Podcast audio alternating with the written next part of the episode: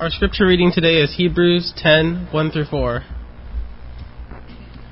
Hebrews 10 1 through 4. The law is only a shadow of the good things that are coming, not the realities themselves. For this reason, it can never, by the same sacrifices repeated endlessly year after year, make a perfect those who draw near to worship. If it could, would they have not stopped being offered? For the worshippers would have been cleansed once and for all, and no one would longer have felt guilty for their sins. But those sacrifices are an annual reminder of sins, because it is impossible for the blood of bulls and goats to take away their sins. So glad to hear uh, that Rick is doing well. And uh, Earl, I saw him earlier. I know if he's here, I'm sure that means it went well. His operation procedure went well as also. So we're glad about all of that. And uh, I'm sure both of those men would ask for continued prayers. We all remember where we were when we heard the news. Those of us who are old enough, at least. We remember the feeling in the pit of our stomach. We remember the reaction of everyone around us. We remember where we were standing. We remember like it was yesterday. And communally, we experienced it all together. An entire nation, and in some senses, the entire world, all paused, all stopped to watch and to gasp in horror as the horrible tragedy took place. And yet, even though the entire world seemed to stop and watch, it didn't actually stop spinning, did it? It kept spinning and the clock kept ticking, and now here we are years later, and there are people who are even in college and perhaps even older who don't even remember the event. To them, it's another piece of history for the history books. It's not something that they personally feel invested in, and and it's weird for me at least. Uh, maybe it's weird for you because we who remember it, and I know there are some in this room who were actually there, but we who remember and who remember the experience, for us, it, it's not just some moment in history to be pushed back and into the books. It was an event that changed our lives. It was an event that changed our country, and a, a, an event that changed the world. We all remember the feeling. It's etched into us, into our minds forever. Now, what I want you to do this morning is take that feeling for a moment and imagine that you are a first century Jewish person. Imagine that you are living in the first century, that you are a, a Jewish, uh, at least ethnically, you are a Jewish person, and you hear the news that Jerusalem has been destroyed. That the temple is no more. That it has ceased to exist. You see, in the, the years AD 70, the Roman Empire has had enough of the Jewish revolutions, the Jewish revolts, and the rebellious spirit, so they have decided to fall upon the city with a great devastation. And what they have done is they have slaughtered women and children, they have leveled the city to the ground. We read the writings of Josephus and we see just how horrible it was. Here's a quote from him. He said, Now as soon as the army had no more people to slay or to plunder, because there remained none to be the objects of their fury, Titus, that is Caesar, gave orders that they should now demolish the entire city and temple. And he writes that they decided only to leave up a, a, few of the towers and walls. Why? So that future generations, when they saw this heap of rubble, when they saw this desert, he, he, basically they knew people wouldn't believe that this had ever been a city. That's how devastating the destruction was. So they left the towers up only so that people would realize, wow, the Romans are powerful. They can take down a great fortified city like this. And Josephus continues on. He talks about how travelers who were passing through, or foreigners, even people who weren't Jewish, that they would mourn at the great destruction if they had ever seen what the city was like before. Because before it had been filled, as he says, with pleasant gardens and with suburbs and trees, and yet now every tree had been cut down, and in its place was left a, a wasteland, a desert. And he says all the people could do was mourn at how great the change had been. This destruction was so devastating, and the victory of Rome so decisive that they commemorated it forever in what's called the Arch of Titus. Maybe you've seen this image before. Uh, but you can you can go to this arch even today and see their depiction of all of the furnishings of the temple being carried out and paraded through the streets of Rome alongside many of the Jewish rebels who had been captured. Now imagine you're a first century Jewish person and you hear the news. Maybe you were there and you witnessed it. Although if you were there and you witnessed it, it's, it's not likely you survived. Okay? because according to Josephus, the number he estimates of how many people were killed is somewhere around a million. But imagine you're a first century Jewish person. Maybe you're living in Greece. Maybe you're living even in Rome. But you hear the news, and you'll always remember where you were standing. You'll always remember that feeling in the pit of your stomach when you heard that everything was gone.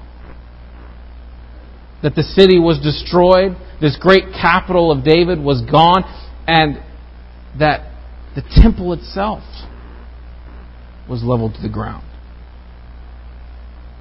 Not only did you do you feel the loss of your countrymen, not only do you feel the loss of your great capital, you also feel the loss of your religion itself.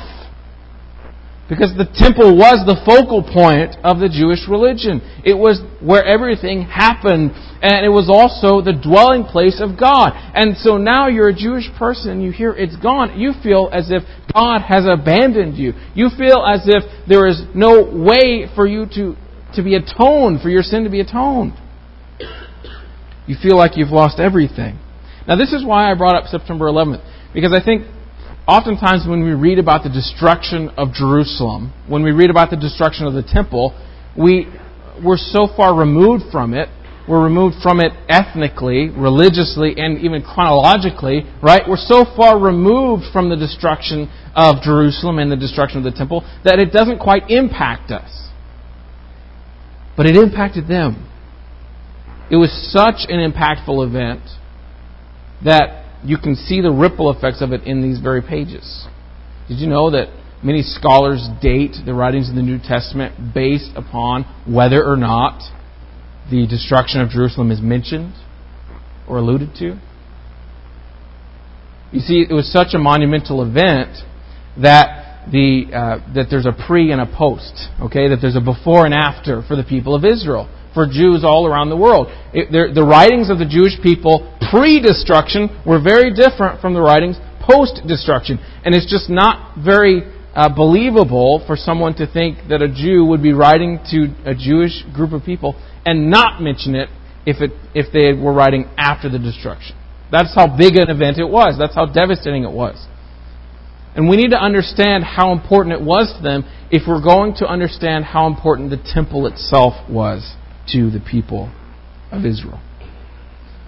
And that goes all the way back to the first incarnation of the temple, the tabernacle. In our sermon series, uh, we've been going through the book of Exodus in our series called He Can and He Will. We've been going through the story that we know so well, and oftentimes when we think of the book of Exodus, these are the things we think of. We think of Moses in the basket. We think of the ten plagues. We think of the crossing of the Red Sea and the parting and that amazing salvation moment for the people. We also think of Mount Sinai and the giving of the Ten Commandments, right? These are the things we think of. It's not, in, in my experience, we don't often think about the tabernacle when we think of the book of Exodus. However, at least 12 chapters are devoted to the building, to the construction, the design of this great tent. And that is what tabernacle means, right? It is a sanctuary, a portable sanctuary. Because the people are portable and God's going to be portable with them. And, and at least 12 chapters of the book of Exodus are devoted to the creation and the design of this building. And yet, I think oftentimes when we read some of these details, right, and we're going to look at some of them this morning, I think sometimes, if we're honest with ourselves, we can get a little bored. Maybe for some of us, a gla- you know, a glaze falls over our eyes. Again, because we're so far removed. But we need to understand that God gives all of these details because every single detail matters. And every single detail is a symbol for something. Now, we don't have time to go through every single detail. And I would encourage you to study uh, many of these on your own. But let's look at at least a few. Starting here in, in Exodus 25. Go ahead and turn there. Exodus chapter 25. I'll start in verse 1. It says, Then the Lord spoke to Moses, saying, Tell the sons of Israel to raise a contribution for me. From every man whose heart moves him, you shall t- raise my contribution. And this is the contribution which you are to raise from them.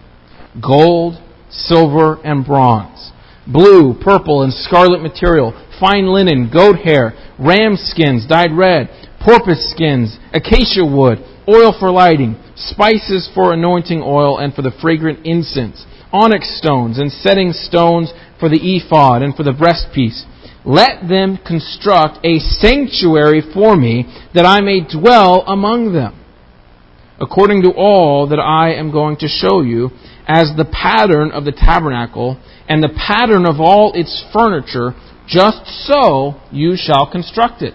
And so, the people of Israel are asked to give of their newfound wealth, right? These, the wealth that they are, that they are giving of their own uh, generosity God is not forcing them to do it, but they are giving uh, how their heart moves them.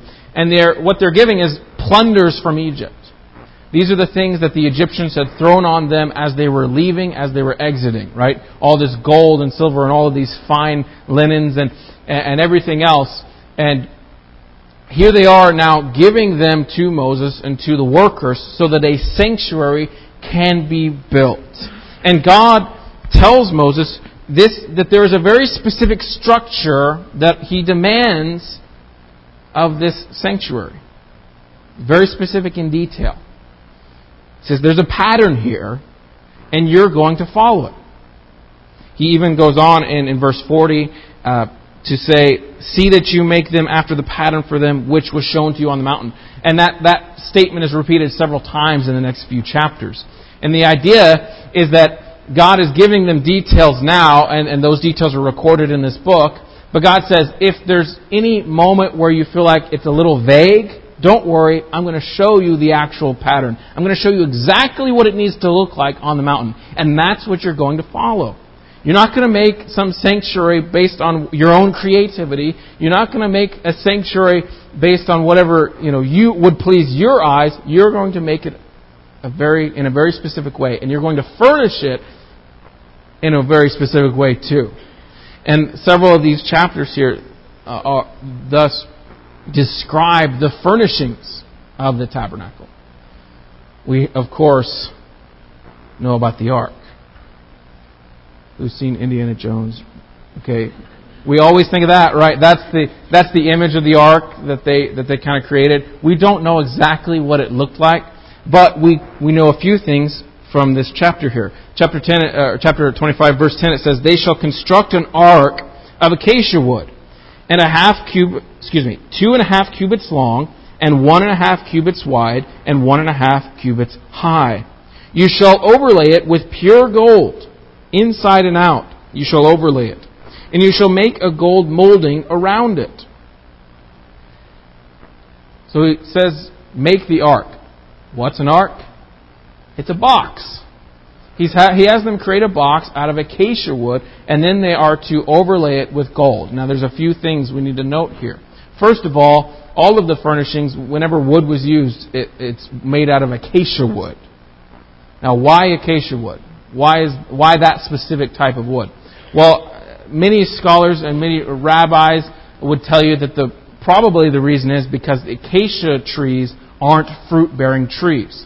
We see a commandment later in Deuteronomy that if the people of Israel were, were ever besieging a city, They could cut down trees to make siege equipment, but they were not allowed to cut down fruit bearing trees. It's an interesting little uh, command there, interesting little note. And so all of these trees that are being, uh, all of the wood that is being used to make this furniture, uh, it's not tree, it's not fruit bearing trees that are being used. Another note, gold is of course being used. And you'll notice that the most important parts of the ark, the most, uh, ark, the most important parts of the tabernacle were made of gold, and the, the, the further inside the tabernacle you got, the more important things go. And the less important it is, the more you back out of the most holy place, the less precious the metals become. Okay, so you see kind of a progression of gold to silver to bronze. Okay? The point is, this is the most important place in the tabernacle. The ark. And he even it's not just the ark being described here. In verse 17, he talks about the lid of the ark. Verse 17, it says, You shall make a mercy seat of pure gold, two and a half cubits long and one and a half cubits wide. You shall make two cherubim of gold. Make them of hammered work at the two ends of the mercy seat. Make one cherub at one end and one cherub at the other end. You shall make the cherubim of one piece with the mercy seat at its two ends. The cherubim shall have their wings spread upward, covering the, the mercy seat with their wings and facing one another. The faces of the cherubim are to be turned toward the mercy seat. In other words, turned downward. You shall put the mercy seat on top of the ark, and in the ark you shall put the testimony which I will give you. There I will meet with you, and from the mercy seat, from between the two cherubim, which are upon the ark of the testimony, I will speak to you about that, about all that I will give you in commandment for the sons of Israel. So now we have the description of this lid to the box being described here, right? The lid is made of pure gold, and it's called the mercy seat. And it's also called a covering. And uh, by the way, and this is an important note that will come back later, the key, the key word in the Hebrew there for covering, it comes from the same root word as the word for atonement. So there's a deep connection there. And so the idea of atonement is very much connected to a covering. You, there's a sense in which you could say atonement is the covering up of sins. And so the covering of the ark, the covering of this box, is an extremely important place, perhaps the most important piece of all the tabernacle. Because here, not only is it covering what's inside, it also has two cherubim. Now, what is a cherub? Okay? I'll tell you right now, it's not a little baby with wings. They are described in Ezekiel, and they're quite uh, fascinating and terrifying creatures.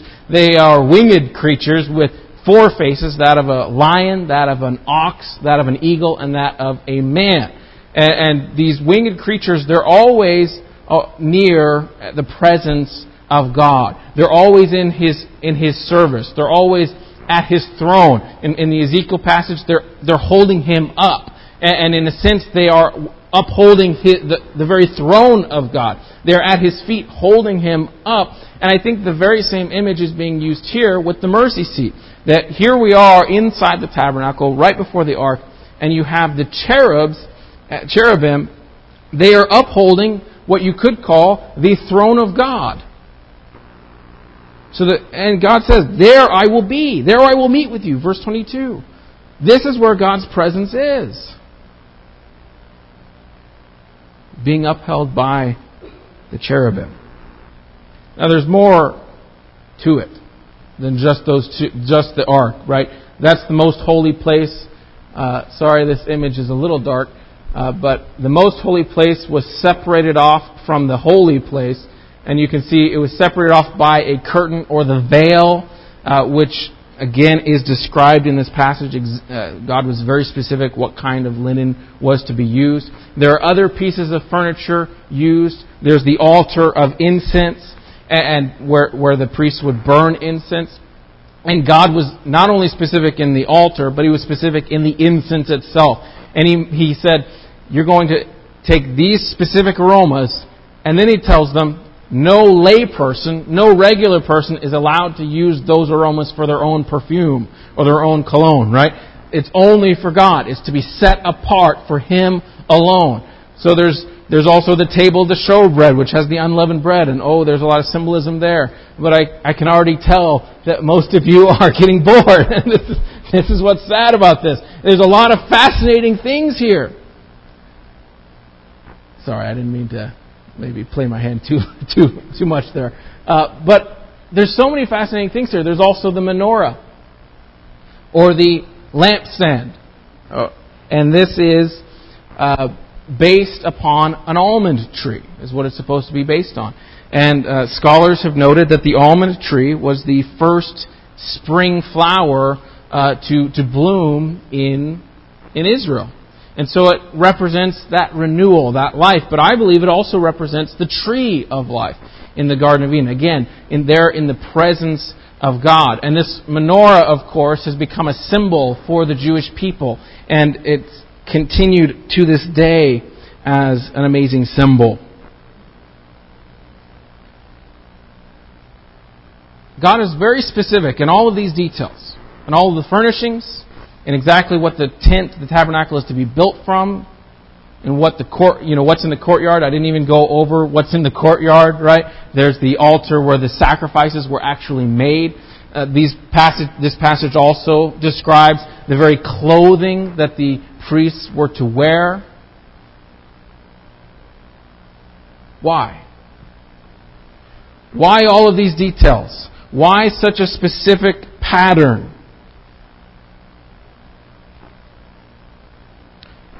Well, he gives us the answer. In Exodus 29, verses 43 through 45.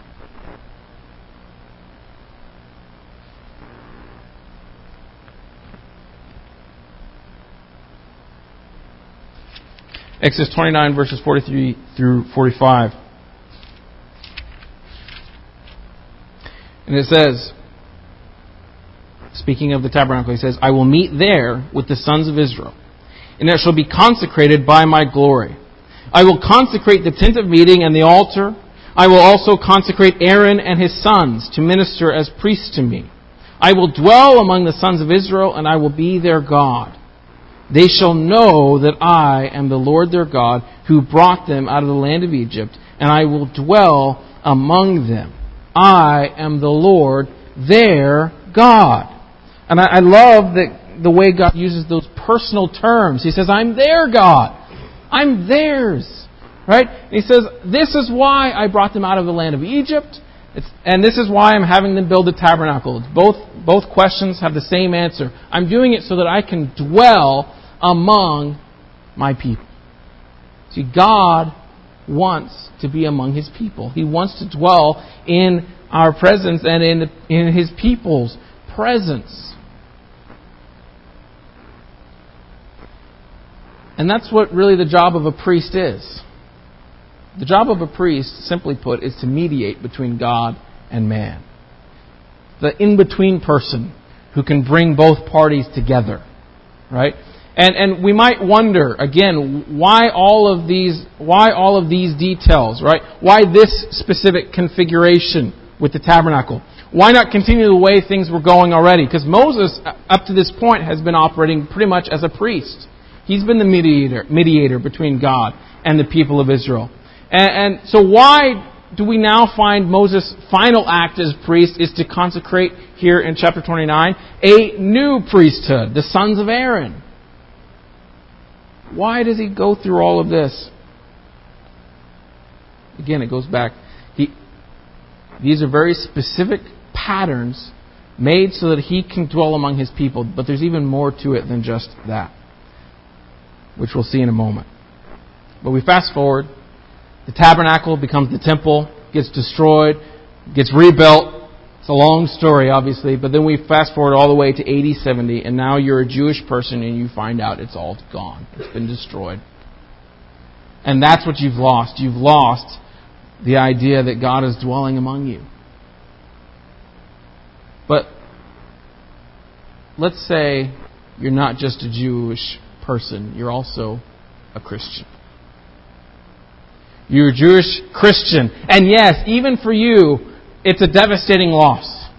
Even for you to see it all go is sad and tragic, and to see your capital destroyed, it's something you will remember for the rest of your life. However, you still have hope. Whereas your Jewish neighbors, your Jewish friends, they have no hope at this point. The, the temple sacrifice is completely uh, is, has gone, and they don't know how they're ever going to be atoned from sin. But you, as a Christian, you do have hope. And may, let's just, for the sake of our imagination, say you hear the news, you're devastated. But then you walk into your house and you pull out a scroll or you pull out a piece of parchment you dust it off, and you read these words from the, of this letter that was written to you. For the law, since it is only it is only a shadow of the good things to come, and not the very form of things, can never, by the same sacrifices which they offer continually, year by year, make perfect those who draw near. Otherwise, would they not have ceased to be offered? You read passages such as that in the book of Hebrews, chapter 10. And you see in other places in Hebrews, even in chapter 7 and verse 22, where the writer says, So much more also Jesus has become the guarantee of a better covenant and you read again, jogging, let's say you're jogging your memory, you go to chapter 4, verses 14 through 16, where it says, Therefore, since we have a great high priest who has passed through the heavens, Jesus, the Son of God, let us hold fast our confession. For we do not have a high priest who cannot sympathize with our weaknesses, but one who has been tempted in all things as we are, yet without sin. Therefore, let us draw near with confidence to the throne of grace so that we may receive mercy and find grace to help in time of need. A Christian has hope in this moment because they have they're living under a new priesthood. They're living under a new high priest. See, in the, the time of the law of Moses, the sons of Aaron, the high priest, one of their big jobs was every year to go into that most holy place and to sprinkle blood on the mercy seat. Again, remember some of the notes, I, some of the symbolism I had note, alluded to earlier, right? The mercy seat, that covering, has to do with atonement, right? The covering up of sins. And every year on, on the Day of Atonement, called Yom Kippur, they would go in to the Holy of Holies. They would have they would have to consecrate themselves, sacrifice for themselves, and cleanse themselves in all of these rituals, just so they could enter in and not be struck dead. But the high priest would go in and they'd sprinkle blood on top of the ark, on top of the mercy seat, between the two cherubim. And this was what atoned the people until the next year. The writer of Hebrews says, We have a new high priest. And this high priest has done the same thing, only in a better way. And really, that's what the book of Hebrews is all about. It's all about the idea that Jesus is better. Jesus is better. He makes the point in chapters 1 and 2 Jesus is better than the angels. He says Jesus is better than Moses. He's worthy of more honor than Moses. He's better than even Joshua. He gives us a better Sabbath than Joshua. And then he makes, he, when he gets into chapter 4, and really through the rest of the book, his main point is that Jesus is a better high priest. You see, we who are Christians live under a new priesthood, and our high priest is better in every single way. Let me give you a few points that the Hebrews writer points out. Number one, he's better because he's the perfect mediator. Remember, the job of a priest is to mediate between God and man. Who could be better than that? Who could be better at that than Jesus? Because Jesus is both God and man. He's the only one who can put his feet firmly in both camps. He can approach God because He's perfect, because He's sinless and blameless, and because He's holy. He can approach the throne of God unlike any person could before, right? The high priests of old, they had to cleanse themselves, they had to consecrate themselves just so they could enter into this throne of God on earth. But Jesus has the ability to enter the true throne room of God because he is perfect and sinless. But at the same time, he can also relate to us, as pointed out there in verses 14 and 15. He can relate to and sympathize with our weaknesses because he was also human. He knows what it's like to be tempted. It's important that he spans this gap, isn't it? All the high priests of old, none of them could truly be a perfect mediator between both sides. But Jesus is better because he's got his feet firmly in both camps. He's also better because he's of the order of Melchizedek. Now, I don't want us to get too, I don't want to get too complex here, uh, but I encourage you to read the book of Hebrews. Just read it all in one sitting. It's an amazing book. Uh, you might come away with more questions than answers, but uh, I, I, really do encourage you to study uh, in more depth. But long story short, I'll try to give you the, uh, the brief rundown here of Melchizedek. Melchizedek was a high priest that we read about in the book of Genesis. He associated with Abraham. Okay? And we don't know much about how Melchizedek operated. We don't know how he was appointed priest. We don't know who his children were or where he comes from. He just kind of shows up in the text out of nowhere, and, and that's kind of the point, according to the Hebrews writer. He's supposed to show up out of nowhere because we're. And the main point that the Hebrews writer is, is making is he's wanting to reassure the, those who were Jewish Christians. He wanted to reassure them that Jesus could still be a high priest even though he wasn't a Levite, even though he wasn't a son of Aaron. Right? Jesus was of the tribe of Judah. Therefore, according to the law of Moses, he would not have been allowed to be a high priest. Right? Everybody with me? Okay. The writer of Hebrews says, Don't worry, he's not of the tribe of Levi, or he's not of the Mosaical priesthood. He's of this older priesthood. Priesthood spoken about in Psalm 110, where the psalmist there, I believe it's David, pointing to Jesus, says, You are a priest forever in the order of Melchizedek. So the point is that Jesus is, is promised in by oath to be a priest through this other order. He doesn't have to be of the tribe of Levi. But the other big point that we learn from Melchizedek is that Jesus is an eternal high priest. And this is another thing that makes him better. You see, all the priests of uh, the high priests of old, they died and it had to be passed on. Their their office had to be passed on. There were always successors, but Jesus doesn't have an, a successor because he's not going to die again. Jesus is eternal. He will not need to be replaced he will not need to run for reelection. He's our high priest, and he is going to stay as our high priest. And that, of course, is one of the reasons why he's so much better as our high priest. The next reason is because he entered the true tabernacle. Go ahead and turn with me to Hebrews chapter 8. Hebrews chapter 8. I'll start in verse 1. says, Now the main point in what has been said is this We have such a high priest who has taken his seat at the right hand of the throne of the majesty in the heavens, and minister in the sanctuary and in the true tabernacle, which the Lord pitched, not man.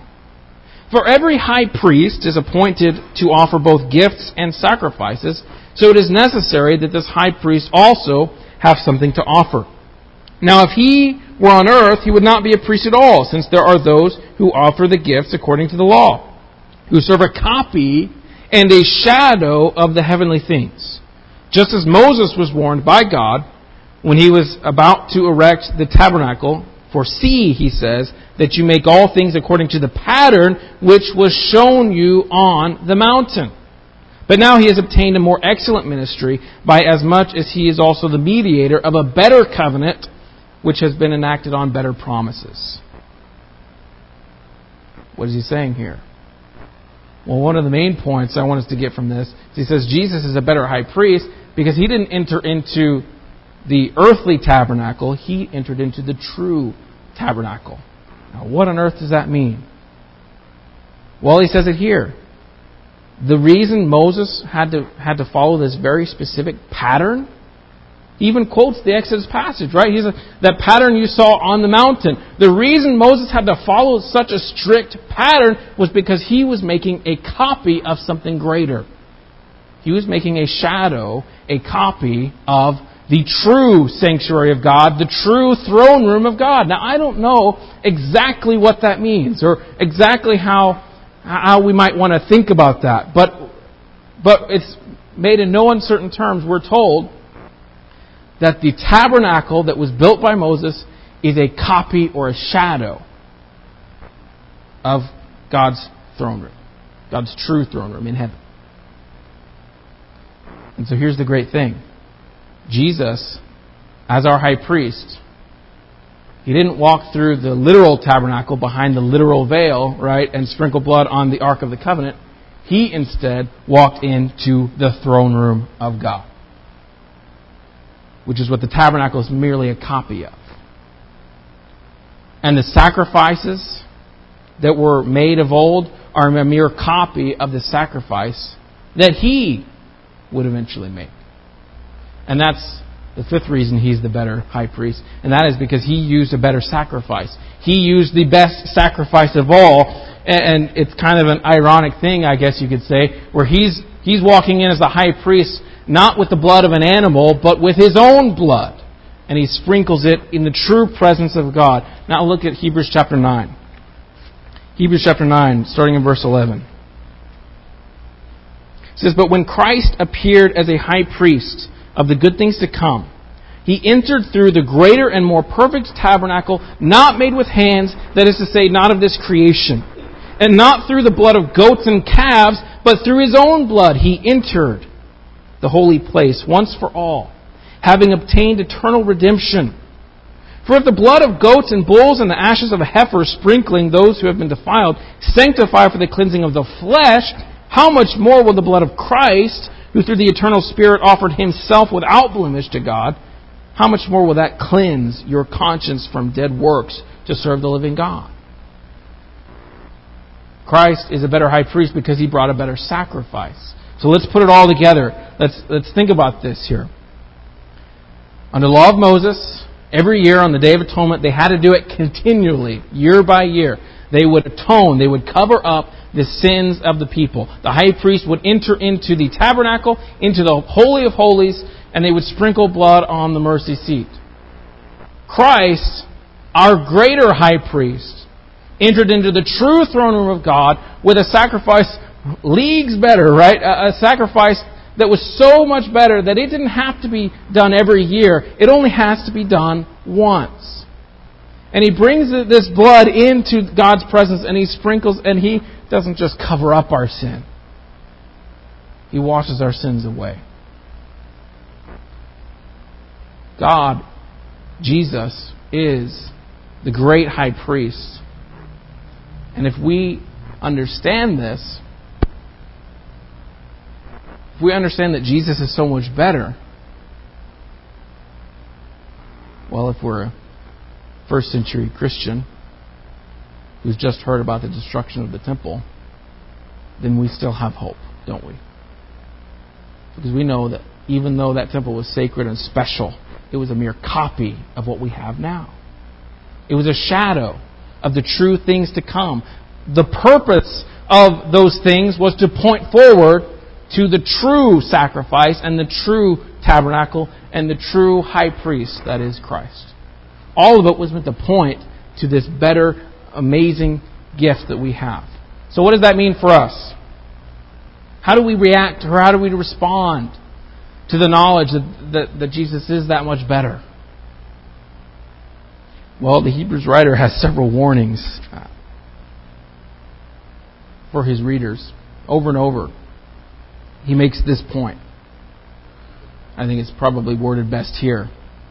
Hebrews chapter 2, verses 1 through 3. He says, For this reason, we must pay closer attention to what we have heard, so that we do not drift away from it. For if the word spoken through angels, that's talking about the law of Moses, proved unalterable, and every transgression and disobedience received a just penalty, how will we escape if we neglect so great a salvation?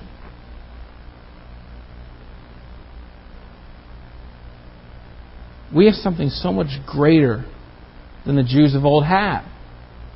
How, how dare we neglect something so special? And how could we expect not to be punished when the people of old were punished severely, when they turned away from God? How could we expect not to be punished if we turn away from the, the great high priest, the, the true culmination of, of history? We cannot neglect the salvation. We cannot take it for granted. We must realize and understand how special it is. And I think the way we do that is by remembering everything that, that pointed forward, but also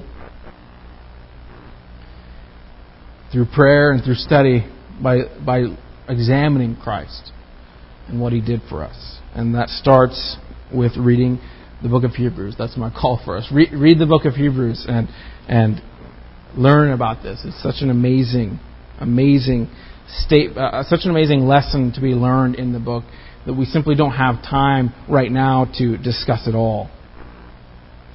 You are a part of something better, something greater. And so I hope you won't take it for granted. Now, I know this lesson is different than most. It's not one filled with application. But I, I really do hope that it will stir within you a desire to, to, to work harder for the Lord, a desire to hold fast to Him, and an appreciation that we can approach we can approach God now. Just as the tabernacle was made so that God could dwell among men, Christ came so that we could dwell with him. Read, I'll read again, chapter 4, verses 14 through 16. He says, Therefore, since we have a great high priest who has passed through the heavens, Jesus, the Son of God, let us hold fast our confession, for we do not have a high priest who cannot sympathize with our weaknesses but one who has been tempted in all things as we are, yet without sin. Therefore, let us draw near with confidence to the throne of grace, so that we may receive mercy and find grace to help in the time of need. We have the amazing gift that we can, we can draw, come into the presence of God with confidence. We can approach the throne of grace with confidence. If there's anyone here this morning who is not a part of this better covenant, who's not a part of this new and better way of life, I hope that you understand you have a God who wants to be among you, who wants to dwell with you. And that is the very reason for which you were created. He created us so that we would be with Him.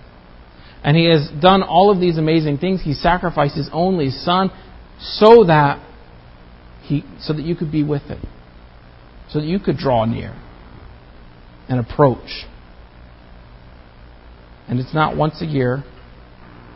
It's not in such a way that you have to sacrifice for yourself and you have to consecrate yourself and then hope that when you enter in, and it's not one person out of the entire nation, right? It's all of us. We are able to approach Christ. We are able to approach the throne of God because of His sanctification through His blood. And so, if you're not a part of that, I hope you will seriously consider becoming a part of this better kingdom. You have any needs, please come. Let's together we stand and sing.